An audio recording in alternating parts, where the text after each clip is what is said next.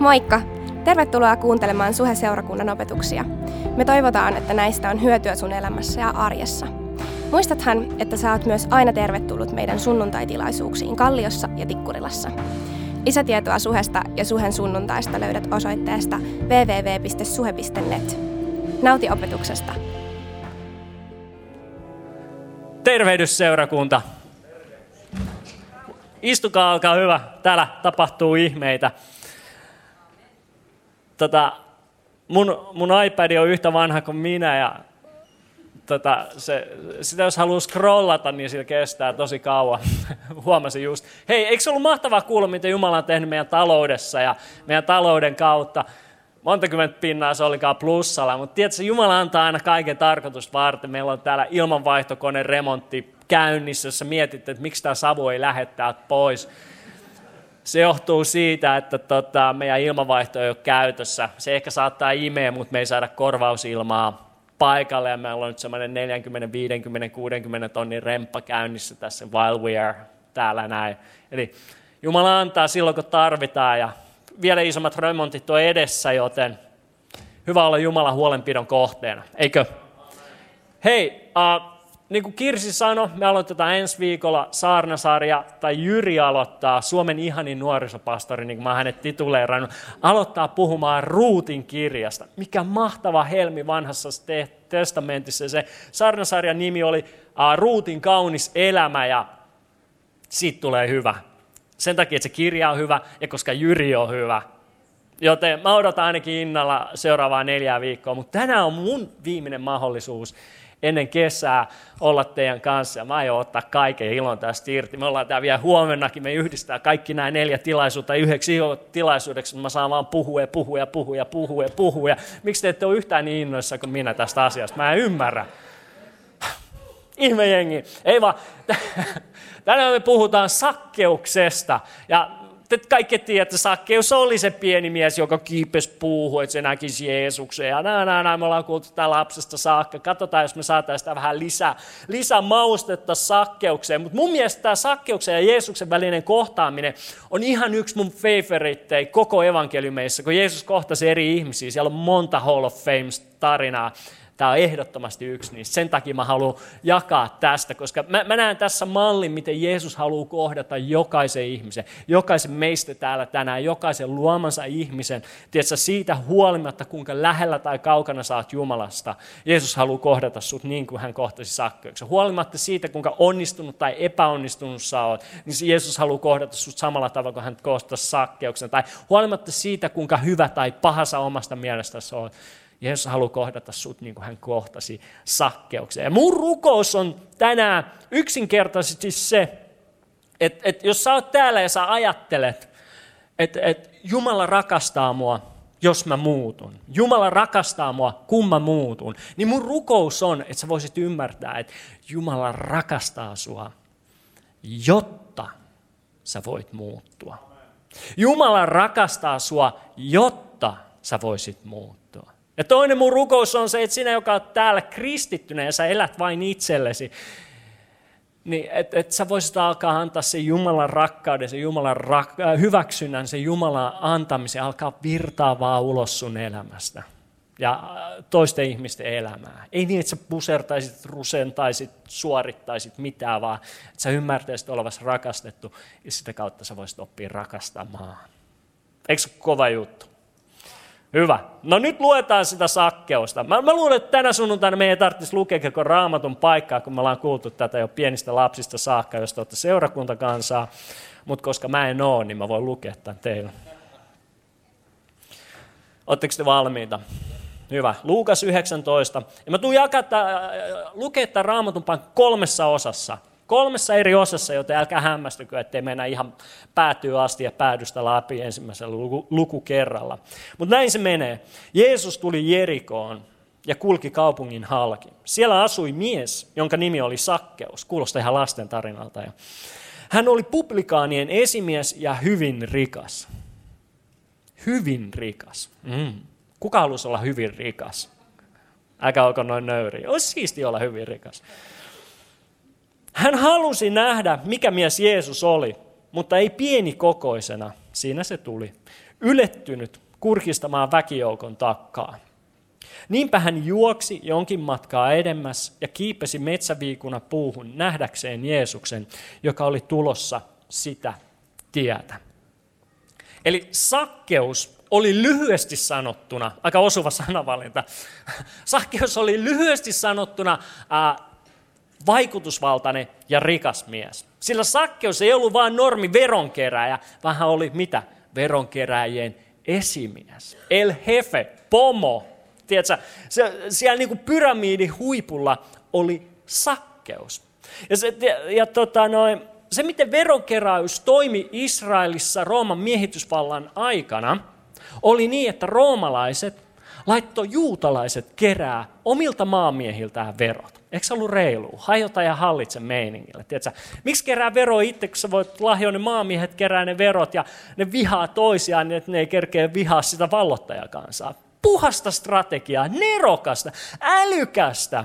No, tota noin, nämä veronkeräjät, eli publikaanit, ne ne oli kaikkien juutalaisten mielestä, ne oli pettureita, yksinkertaisesti. Ne oli pettureita, koska ne palveli vallottaja kansaa ja rikastu omiensa kustannuksella. Ajattele, sä, sä asuit Jerikossa ja se hirveästi duuni ja sakkeus ja se apinat tuli verottamaan sua. Sillä että hyvä, kun sun lapselle riitti ruokaa, sitten ne sakkeus ja se apinat ajaa Bentleyllä sun ohi ja vilkuttelee sulle, niin mitä luulet, pystyisikö, olisiko mahdollista, että syntyy pientä katkeruutta sakkeusta kohtaan? Ja se oli, kaiken lisäksi se oli ihan laillista toimintaa. Se oli, miten siellä hommat hoidettiin. Se oli, miten siellä verot kerättiin, joten me suomalaiset me saadaan olla vähän kiitollisempia meidän verottajaa kohtaan. Meillä on asiat itse asiassa aika hyvin, eikö? eikö? Se 20 pinnaa, se 30 pinnaa, se 40 pinnaa, se on ihan jees. Eli ihmisten silmissä veronkeräjä oli yhtä paha kuin sanotaan ihmiskauppias, äh, huumediileri ja parittaja, kaikki kolme yhdessä. Miksi? Koska ne hyväksikäytti omaa kansaansa.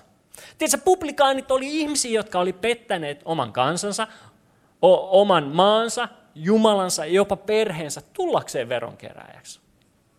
Eikö se ollut aika nätti, nätti juttu? Ja se, miten se veronkeräys käytännössä toimi, oli niin, että publikaani keräsi rahaa jumalattomalle Rooman hallitukselle, ja kaikki, mitä hän sai riistettyä ihmisiltä yli sen Rooman vaatiman osuuden, sä sait pitää itse.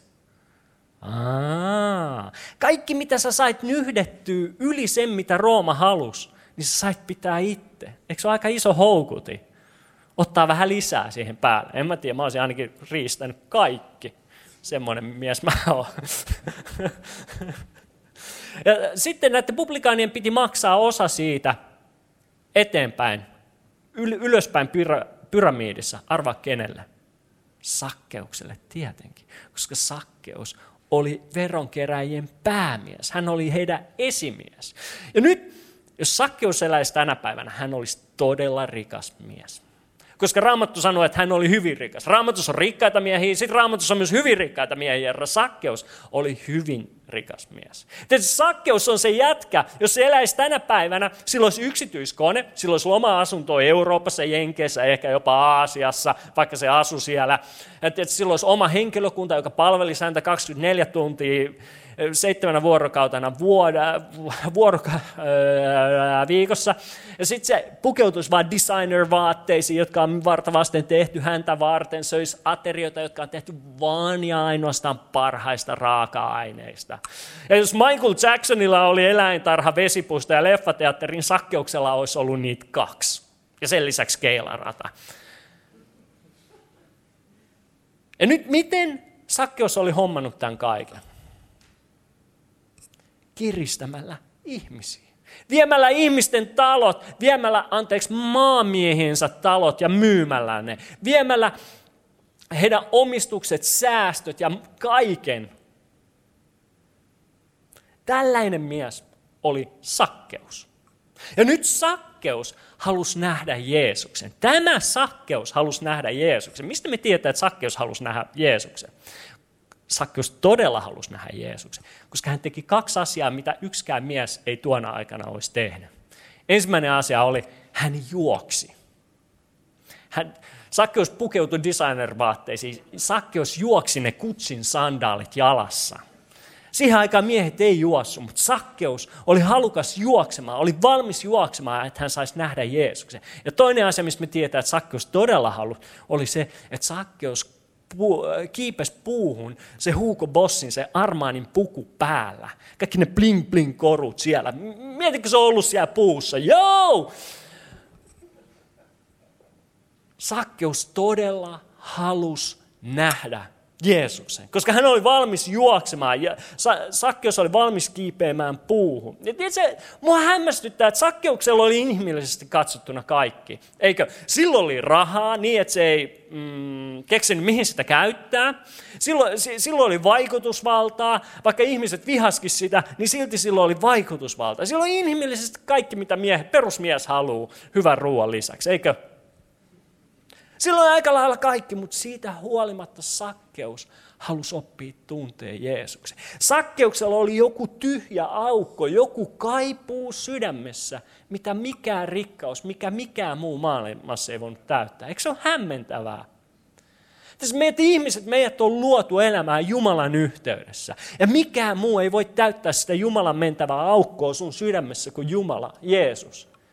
Se on ihan sama, mitä kaikkea muuta sulla on, mutta jos ei sulla ole Jeesusta. Et itse, jos sä oot täällä tänään ja, ja, ja sä, sä oot jotenkin ihmeellisesti ajautunut tänne. Mä en usko, että sä oot vaan ajautunut tänne sattumalta tai jo, jo, jonkun takia, että joku on pyytänyt sua, vaan sä oot täällä, koska sullakin on syvällä sun sydämessä kaipuu, jos sä et vielä tunne Jeesusta, että sä voisit oppia tuntea hänet. Koska meidät on luotu tätä Jumala-suhdetta varten. Ja Sakkeus kaipasi jotain, kaikessa siitä huolimatta, mitä hänellä oli. Ja nyt mä haluan vielä nopeasti kertoa Sakkeuksesta yhden asian. Hänen nimensä. Sakkeus tarkoittaa puhdasta, vanhurskasta. Ajatteliko poja, vanhemmat antoi pojalleen nimen, niin ne odotti, että heidän pojasta olisi tullut jotain erityislaatuista, jotain. Heillä oli korkeat toiveet ja ajatukset poikaansa kohtaan, mutta elämä oli vienyt sakkeusta päinvastaiseen suuntaan. Sillä sakkeus ei ollut ollut puhdas enää vuosiin. Hän ei ollut voinut osallistua temppeliin Jumalan palveluksiin vuosiin. Hän ei ollut pystynyt olemaan osana juutalaisten yhteisöä vuosiin. Hänen työnsä, hänen omien valintojen ja päätöksen tähden, koska hän oli epäpuhdas sen työn takia, sen takia, että hän oli veronkerääjä. Eikö se ole surullista suoraan sanoa. Ja tiedätkö, ehkä, ehkä sä oot täällä ja sä oot pettänyt sun omat odotukset. Ehkä susta tuntuu, että sä oot tehnyt päätöksiä Jumalaa vastaan. Sä oot tehnyt valintoja, joiden seurauksia sä joudut kantaa sun elämässä. Mitä tahansa, mutta mut, mut sakkeus oli tehnyt päätöksiä ja valintoja Jumalaa vastaan, että hän oli joutunut koko sen yhteisön ulkopuolelle. Ja nyt jotain kaunista tulee tapahtumaan tässä. Ja se on ihan Ihan parasta, mitä Jeesus tekee sakkeukselle. Luetaan tästä jakeesta, jakeesta viisi eteenpäin. Mutta tultuaan sille kohtaa Jeesus katsoi ylös. Eli kun Jeesus tuli Sakkeuksen kiipeämän puun kohdalle, Jeesus katsoi ylös ja sanoi, Sakkeus, tule kiireesti alas. Tänään minun on määrä olla vieraana sinun kodissasi. Sakkeus tuli kiireesti alas ja otti iloiten Jeesuksen vieraakseen. Kun ihmiset näkivät tämän, he sanoivat paheksuen, syntisen miehen talon hän otti maja paikakseen. Mitä Jeesus tekee, kun hän tulee Sakkeuksen puun kohdalle? Puhuttelee häntä tuttavallisesti etunimellä. Hei, sakkeus, tuo alas, mennään sun luokse bilettää, mennään syömään. Ja Jeesus ei kutsunut, Jeesus kutsui itsensä sakkeuksen luo kylään, mutta sen lisäksi Jeesus kutsui 12 opetuslasta kylään sinne. Tiedätkö, sillä Jeesus, hei mä tuun sun luokse syömään sekä mun pari kaveri eikä se haittaa. Siis mitä sakkeus tekee? Come on all in. Ja tota, Jeesus ei olisi voinut järkyttää jerikolaisia enempää kuin menemällä sakkeuksen luokse syömään. Sillä jakeessa yksi me voidaan lukea, Jeesus tuli Jerikoon ja kulki kaupungin halki. Se tulee sieltä Jerikon portista mistä tahansa sisään, se lähtee kulkemaan, niin Jeesus varmasti kulki monien arvollisempien, arvossa pidetympien talojen ohi ja ihmisten ohi. Tiedätkö, Jeesus meni jokaisen hyvän ja pyhän ohi. Jeesus meni, ehkä Jeesus vastaan oltiin lähetetty kaupungin isät, valtuusto, ottaa Jeesus tervetulleeksi vastaan, että Jeesus olisi tullut niiden kanssa kermabileisiin, kattohuoneistoon johonkin. Mutta tiedätkö, Jeesus vaan painaa eteenpäin. Jeesus kulkee sen kaupungin läpi. Miksi? Koska Jeesus tietää, että sakkeus on puussa. Sakkeus odottaa häntä. Halveksetuin, syntisin, vähäpatoisin mies ihmisten mielestä on siellä puussa ja hänen täytyy täytyy kohdata sakkeus.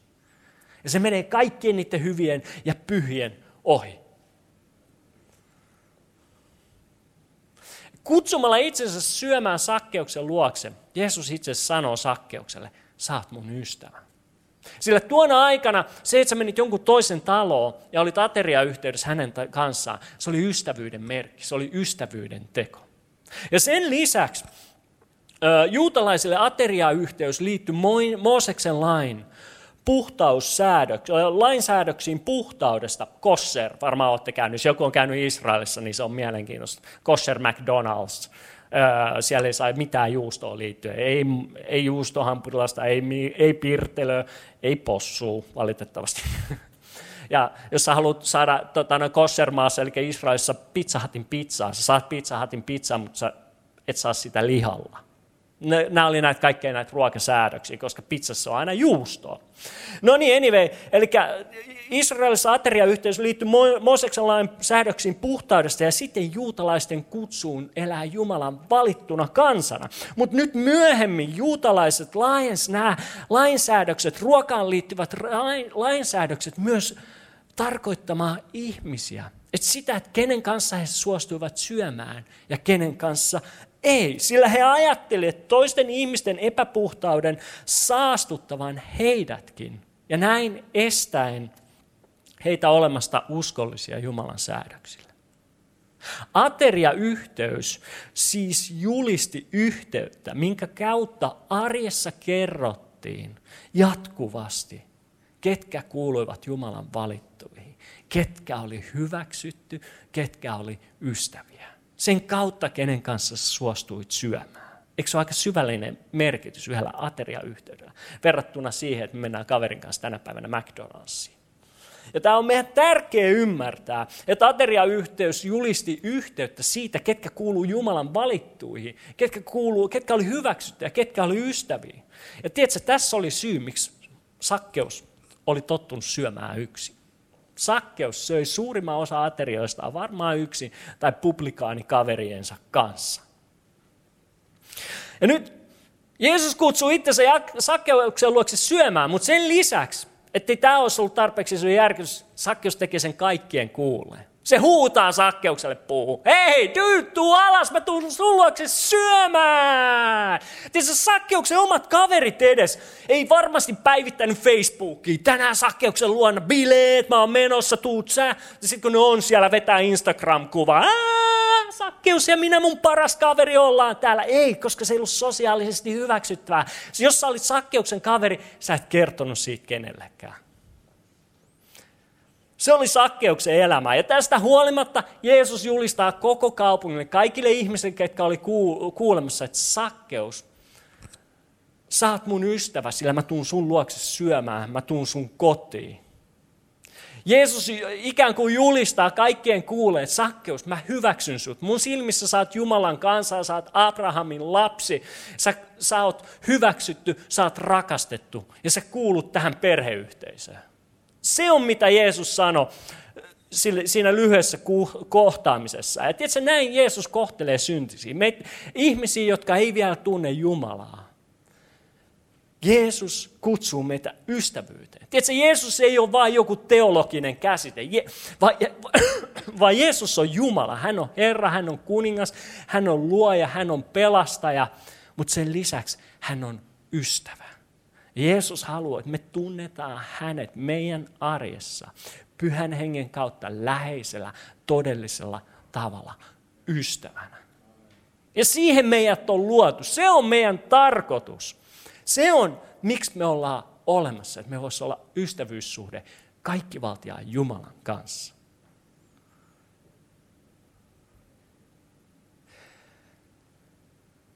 Tämä on ystävyyttä ilman ehtoja, sillä ilmestyskirja 22.17 sanoo, henki ja morsian sanovat, tule. Eli Jumala sanoo tule. Joka tämän kuulee, sanokoon tule. Joka on janoissaan, tulkoon.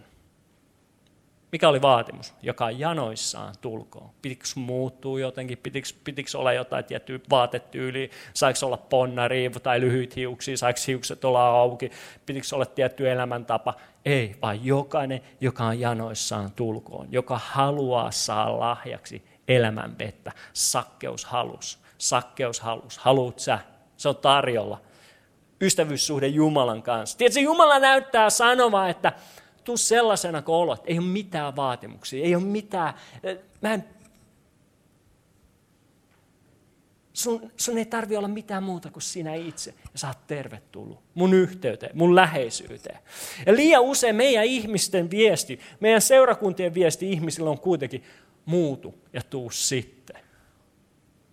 Ja nyt tietenkin kysymys kuuluu, että jos sä oot hyväksytty just sellaisena kuin sä oot, niin mikä on sun motivaatios muutokseen? Eikö? Jos me hyväksytään sut suhe seurakuntana sellaisena, jonka oot, niin mikä on sun motivaatios muuttuu Jeesuksen kaltaisuuteen, johon meidät on kuitenkin kutsuttu, eikö? Kaikki nyökätkään, jos meidät on kutsuttu Jeesuksen kaltaisuuteen. Vajavaisesti maan päällä ja kerran ikuisesti. No mikä sun motivaatios on siihen? Tämmöinen teologiko Richard Rohr on kirjoittanut, Suurelle osalle meistä on opetettu, että Jumala rakastaa meitä, jos ja kun muutumme. Itse asiassa Jumala rakastaa sinua, jotta sinä voit muuttua. Sitten hän jatkaa kysymyksellä, mikä sitten mahdollistaa muutoksen ja mikä saa sinut haluamaan muutosta? Aito kokemus Jumalan rakkaudesta. Oletko tuntenut, että oot, tunnet sä Jumalan rakkautta? Ymmärrät sä, että sä oot rakastettu just sellaisen kuin sä oot, että sä oot hyväksytty? Oletko saanut kokea jopa fyysisellä tavalla Jumalan hyvyyttä ja rakkautta sun elämässäsi? Ja näin Jumalan rakkaudesta tulee sinun elämääsi muuttava voima. Mitä luulet? Muuttuko Sakkeuksen elämä tuossa kohtaamisessa? Siinä kun Jeesus hyväksyi hänet, Jeesus antoi anteeksi hänelle, Jeesus puki hänet rakkauteensa. Luetaan. Jakeesta kahdeksan eteenpäin. Mutta Sakkeus sanoi Herralle kaikkien kuulen. Herra, näin minä teen. Puolet omaisuudestani annan köyhille. Ja keneltä olen liikaa kiskonut, sille maksan nelinkertaisesti takaisin. Sen kuultua Jeesus sanoi häneen viitaten, tänään on pelastus tullut tämän perheen osaksi. Onhan hänkin Abrahamin poika. Juuri sitä, mikä on kadonnut, ihmisen poika on tullut etsimään ja pelastamaan. Tiedätkö, ko- koet sä olevasi epäonnistunut? Hyvä, koska Jeesus on tullut etsimään ja pelastamaan sua. Koet sä olevasi epätäydellinen? Hyvä, koska Jeesus on tullut etsimään ja pelastamaan sua. Oot sä syntisistä suuri? Hyvä, koska Jeesus on tullut etsimään ja pelastamaan just sua. Oot sä epäonnistunut? Oot sä tehnyt päätöksiä ja valintoja, jotka on vienyt sua poispäin ihmisistä ja Jumalasta, joiden, seura- joiden seurauksista johtuvaa hintansa maksat vielä tänä päivänä? Hyvä, koska Jeesus on tullut etsimään ja pelastamaan sua. Ai että mä rakastan tämä raamatun paikkaa. Juuri sitä, mikä on kadonnut. Jos sä oot kadonnut, sä oot oikeassa paikassa, koska maailmankaikkeuden luoja on tullut maan päälle sua varten etsimään ja pelastamaan. Jokainen meistä on kadonnut, jokainen meistä tarvitsee Jeesusta. Miten musta tuntuu, että me aina joskus, aika usein, lähes aina unohdetaan se. Nyt me mentiin vähän sivu, sivu, sivuraiteelle, mutta se oli ihan kiva sivuraide ainakin mun mielestä. Eli mikä on Sakkeuksen vastaus tähän Jeesuksen hyväksyntään ja rakkauteen? Hän sanoo jakessa kahdeksan, kun hän alkaa vastaamaan Jeesukselle, hän sanoo taikasanan Herra. Huomasitteko sitä? Kun Je- Sakkeus puhuu ensinnäkin Herralle, hän sanoo Herra. Tiedätkö, tuona aikana, kun sä elit Rooman vaikutusvallan alaisena, sun piti sanoa, että Caesar on Herra. Hän on minun auktoriteetti. Mutta huomaatteko, mitä Sakkeus sanoo? Sakkeus sanoo, kutsuu Jeesusta Herraksi. Hän sanoo, että Jeesus on mun Herra. Cesar ei ole enää mun Herrani, vaan Jeesus on mun Herra. Se indikoi, että Sakkeuksen sydämessä on tapahtunut jo muutos. Hän on tullut pelastavaan uskoon. Hän uskoo Jeesukseen pelastajana jo siinä hetkessä, kun hän sanoo Herra. Se tapahtui jo silloin, kun Jeesus osoitti hänelle hyväksyntää ja rakkautta. Sakkeus sanoo Herra. Tietysti liian usein me luetaan tämä raamatun paikka, me luetaan vaan, minä annan äh, puolet omaisuudesta, minä annan köyhille, keneltä on liikaa keskinyt, sille maksan nelinkertaisesti takaisin. Sen kuultua Jeesus sanoo, häneen viitaten, tänään on pelastuksen päivä, tullut hän, tähän kotiin. Me saatetaan lukea tämä raamatun paikka katsoa, että aha, sakkeus antoi, sakkeus suoritti jotain ja sitten Jeesus sanoi, että pelastuksen päivä on tullut. Ei, sakkeus ensin ymmärsi olevansa rakastettu. Ensin hän ymmärsi olevansa hyväksytty sellaisena kuin on. Hän ymmärsi olevansa perheenjäsen ja sen jälkeen hän alkoi rakastamaan muita.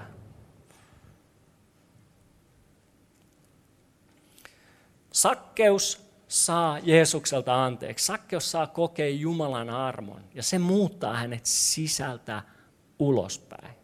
Tämä on jotain, mitä me unohdetaan liian usein meidän elämässä. Ja sitten Sakkeus kyllä jatkaa sanomalla, minä annan puolet omaisuudestani köyhille. Minä annan. Sitten se korvaa myös kaikki väärin tekemänsä jutut. Ja tiedätkö, Sakkeus ymmärsi, että hän sai tuntea Jumalan, joka oli antelias häntä kohtaan. Niin ainoastaan siitä syystä hän pystyi olemaan antelias toisia kohtaan. Sakkeus sai tuntea Jumalan rakkauden ainoastaan siitä syystä hän pystyi rakastamaan toisia. Sakkeus oli rakastettu, jotta hän kykeni rakastamaan. Rakastettu rakastamaan. Tiedätkö, sut on, sua on rakastettu, sua, sua rakastetaan, sut hyväksytään. Sä oot hy, osana Jumalan perhettä, että sä oot vastaanottanut Jeesuksen, huolimatta siitä, missä sun elämässä on tällä hetkellä. Ja tiedätkö, sä saat uskomalla uskoa, että sä oot rakastettu. Ja kun sä ymmärrät olevasi rakastettu, niin sulle tulee yhtäkkiä, sulle on mahdollista alkaa rakastamaan niitä toisia ihmisiä sun ympärillä. Ja mä uskon, että tähän meidät on seurakuntana kutsuttu. Jokainen meistä, että me ei lapaa puristaen suoriteta, yritä miellyttää meidän lähimmäisiä ja sukulaisia naapureita ja kaikkea, vaan me ymmärretään, että me ollaan, me ollaan täydellisesti rakastettu täydellisesti hyväksytään. Että me puhutaan näitä asioita, päivittää meidän elämää. Tietysti siitä käsin me saadaan alkaa että mun ei tarvitse tuomita tuota ihmistä, koska mä en ole tuomittu. mun ei tarvitse kantaa, olla katkera tuolle ihmiselle, koska mä oon anteeksi annettu. Mun ei tarvitse olla vihainen tolle, vaan mä voin rakastaa häntä, koska mä oon rakastettu. Me annetaan vaan sen Jumalan rakkauden mennä meidän läpi. Me annetaan sen Jumalan anteeksi annon mennä meidän läpi toisten ihmisten elämään. Siihen meidät on kutsuttu, mutta se lähtee siitä, että sä ymmärrät, että sä oot rakastettu saat hyväksytty. Sun elämässä tehtävä ei ole paljon, sun elämässä tärkeä ja ensisijainen, sua ei ole luotu ensisijaisesti vaan auttaaksesi muuta. Sua ei ole luotu vaan tekemään hyvää. Sua ei ole luotu muuttamaan itseäsi ja tekemään susta pyhää ja täydellistä, vaan sut on luotu olemaan Jumalan yhteydessä. Lähellä Jumalaa, kun sä oot lähellä Jumalaa, niin kaikki nämä myös alkaa lähteä siitä liikkeelle. Ne on seurausta siitä, että sä oot rakkaudessa kiinni. Sä voit antaa vaan sitä, mitä sulla on. Sä voit vaan antaa sitä, mitä sä oot saanut vastaanottaa. Kiitos Jumalalle, me ollaan saatu vastaanottaa paljon, sillä Johannes 3.16 sanoo, Jumala antoi ainoan poikansa. Eikö? Roomalaiskirje 8.32 Paavali jatkaa, kun hän ei säästänyt omaa poikansa, vaan antoi hänet kuolemaan kaikkien meidän puolestamme. Kuinka hän ei lahjoittaisi poikansa mukana meille kaikkea muutakin. Sulle on annettu kaiken, minkä sä tarvit. Sulle on annettu kaikki, mitä sä tarvit eläksesi lähellä Jumalaa. Voidaanko elää kristity elämää? Joten eikö aleta päästä sitä myös vähän ulospäin. Siis mun on pakko kertoa, kun mä olin 12-vuotias, mä tulin uskoon Suhen ö, kotikokouksessa ennen kuin tämä virallinen seurakunta oli syntynyt edes. Ja se, mä olin paha 12-vuotias. Mä olin se jätkä, joka oli räjättänyt uutena vuotena koko naapuruston postilaatikot Tunderkingellä, sekä myös mun oman postilaatikkoni. Se oli älykästä, kun mä myönnän se. Mä olin se kaveri, joka 12-vuotiaana meni kauppoihin ja varasti kaikenlaista juttua. Me varastettiin jopa tupakkaa, vaikka me ei tiedetty, mitä me niillä tehtiin. Me kätkettiin ne metsään ja mentiin sinne kaverin kanssa polttaa niitä, kunnes me oksennettiin. Tosi kiva. Mä olin se jätkä, joka varasti isän vodkapullosta vodkaa ja laittoi vettä tilalle, että mä jää kiinni kun sitten mä sain kuulla, että on olemassa ravistustesti. Tuleeko siihen kupliin? Ai että! Siis mä, mä olin se jätkä ja kun mä tulin uskoon suhessa, niin mulla oli huono omatunto kaikesta siitä tyhmästä, mitä mä olin tehnyt. Et, ja, ja mä en ymmärtänyt sitä, mutta, mutta mä oon rakastettu, mä oon hyväksytty tämmöisenä. Sen takia mä huudan tästä asiasta varmaan. Et siis mä en vaan tajunnut sitä. Mä aloin palvelee seurakunnassa. Mä palvelin läpi kaikkien eri ministrejen seurakunnassa. Mä olin vitsi mä soitin bassoa, mä tiskasin, mä kokkasin. Kiitos Jumalalle, en kokannut. Moikkasin ihmisiä, nauhoitin, tein videoa, kaikkea mä tein. Koska mä yritin jotenkin alitajuisesti ansaita Jumalan rakkautta, ansaita paikkani Jumalan perheessä. Mutta mä en tajunnut, että se oli jo annettu. Siitä me kaikki lähdetään liikkeelle. Sitten kun mä yritin ja yritin ansata Jumalan rakkautta ja hyväksyntää, kun se ei onnistunut. Mä lopulta löin hanskat tiskiin ja lähdin mennä seurakunnasta, jätin Jumala ja aloin elää korsolaista elämää. Ja tietysti sillä hetkellä, kun mä oon aivan pohjalla, niin mä saan jotenkin yliluonnollisesti Jumalan armosta kokea Jumalan rakkauden. Tavalla, mitä mä en ole koskaan ennen kokenut. Yhtäkkiä vaan yksi kaunis kesäilta. Mä vaan ymmärrän, että mä oon rakastettu. Tiedätkö, siinä hetkessä se tunne, Aivan mahtavaa. Siitä lähti mun elämä muuttumaan. Ja nyt me voidaan nopeasti kelata se tähän päivään, että mä seison teidän eessä. Se mä voin näyttää se yhden illan, kesäkuisen illan, kun mä ymmärsin vihdoin viimein, että mä oon rakastettu, hyväksytty just sellaisena kuin mä oon. Se muutti mun elämän. Ja nyt kaikki mitä mä teen, mä voin tehdä siitä käsin, että mä oon rakastettu. Mä voin tehdä siitä käsin, että mua rakastetaan, mua hyväksytään. Ja siihen meidät on kutsuttu heti sen jälkeen, kun me ymmärretään, että me ollaan rakastettuja. Nyt kysymys kuuluu sakkeukseen liittyen. Muuttuko sakkeus oikeasti vai oliko tämä pelkkä PR-temppu? Tiedätkö, sakkeus näki oman mahdollisuutensa.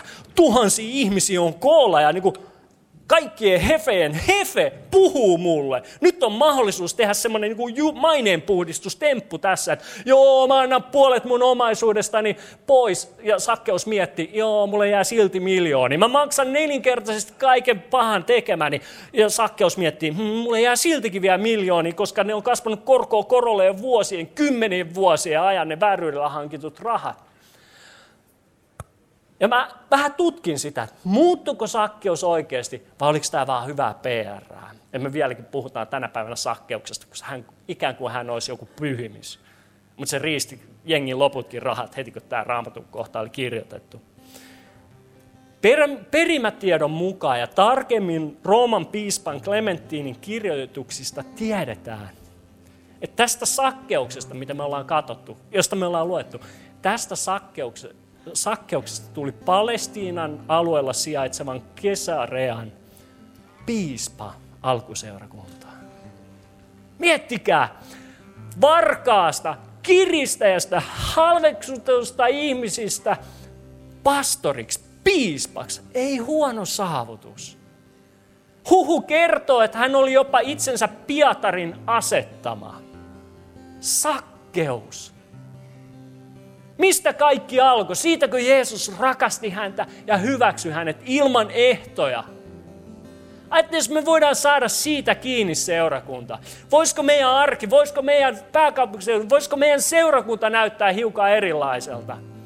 Sua on rakastettu, raka, että sä voit rakastaa. Sut on hyväksytty, että sä voit hyväksyä. Kaikki lähtee siitä. Se tietenkin tarkoitti, että Sakkeus joutui luopumaan työstä Rooman hallituksen palveluksesta ja hänen elintasonsa romahti. Wow. Varkaasta piispaksi.